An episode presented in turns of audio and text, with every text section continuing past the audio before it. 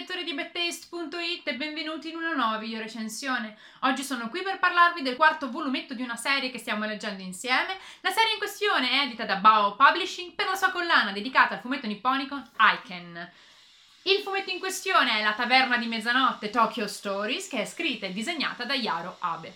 Siamo arrivati al volume numero 4 di questa storia. Sappiamo già come funziona. Tutte le storie sono ambientate all'interno della taverna di mezzanotte, una taverna nel cuore di Tokyo aperta da mezzanotte alle 7 del mattino.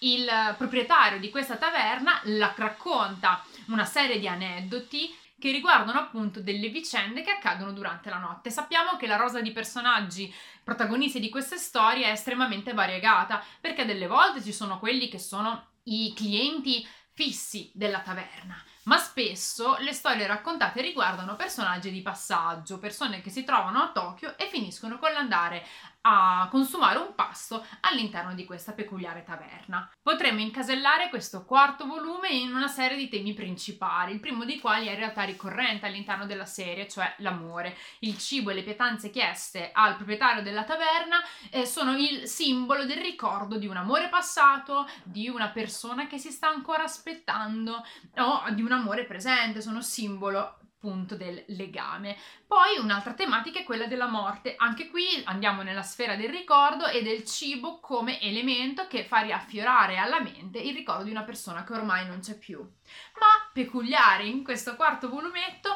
sono alcuni capitoli dedicati al tema dell'inganno e del sotterfugio. C'è da una parte il tema del tradimento amoroso che viene scoperto ed è legato al cibo, ma anche l'idea proprio della truffa, truffa che finisce anche ai danni, questa volta in due occasioni del proprietario stesso della taverna. Ma ho appunto selezionato, come potete vedere, alcuni capitoli che mi sono piaciuti in modo particolare e ve li voglio fare vedere.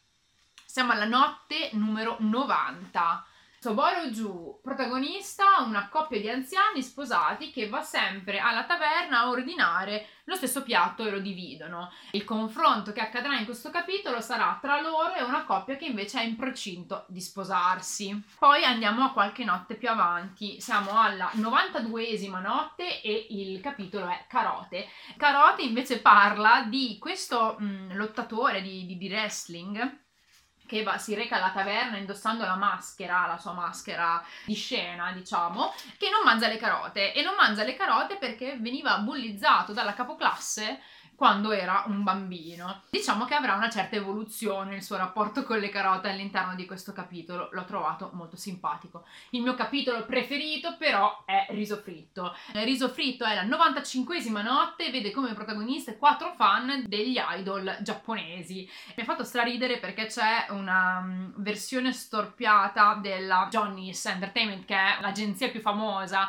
per quanto riguarda gli idol di musica pop giapponese, ecco, in questo caso abbiamo la Tommy's Entertainment, da cui viene questa coppia, questo duetto di, di, idol e c'è tutta quanta una vicenda che riguarda queste quattro amiche che poi finiranno per separarsi proprio a causa delle vicende che riguardano questo gruppo musicale. Mi ha fatto molto molto sorridere. Poi c'è il rito del dopo cena e qui siamo nelle notti dell'inganno perché abbiamo questo, partendo appunto da quelle che sono le medicine che questo avventore della taverna deve prendere, si finisce con il, mm, lo scoprire una storia di inganni e altro inganno è quello della salsa ciuno che è una delle notti conclusive, una delle ultime notti di questo quarto volume, partendo da una salsa si va a scoprire qualcosa di non proprio chiaro avvenuto nel passato.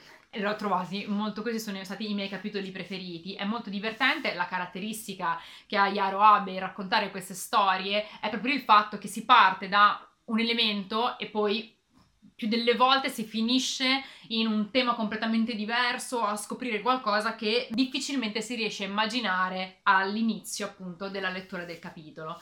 Avevo menzionato prima che ci sono un paio di inganni fatti ai danni del proprietario della taverna, infatti c'è un capitolo in cui il proprietario incontrerà il suo doppelganger e questo appunto gli creerà non pochi problemi e un altro capitolo invece in cui ci sarà qualcuno che cercherà di rubare all'interno della taverna. Sono due capitoli anche questi molto divertenti. Probabilmente questo volumetto numero 4 è uno dei miei preferiti finora, anche per il fatto che ormai alcuni personaggi si riconoscono, un pochino le dinamiche, ci siamo un po' abituati, ecco, leggendo le dinamiche di questa taverna di mezzanotte ed è stato uno di quelli che sono riuscita a leggere proprio scorrendolo con più tranquillità. Se non avete visto le video recensioni dei tre volumetti precedenti, vi invito ad andare su bettaste.it a recuperarle e vi consiglio di andare appunto a recuperare il quarto volume di questa bellissima serie. È una brossura con sovracopertina e tra l'altro ha questa pagina iniziale che è sempre bellissima e che vi mostra anche quanto è curata questa edizione e il primo sedicesimo del volume è a colori. Io vi invito dunque ad andarlo a recuperare, vi ringrazio per aver guardato questa video recensione, come al solito vi do appuntamento alla prossima. Ciao, Bad Taste!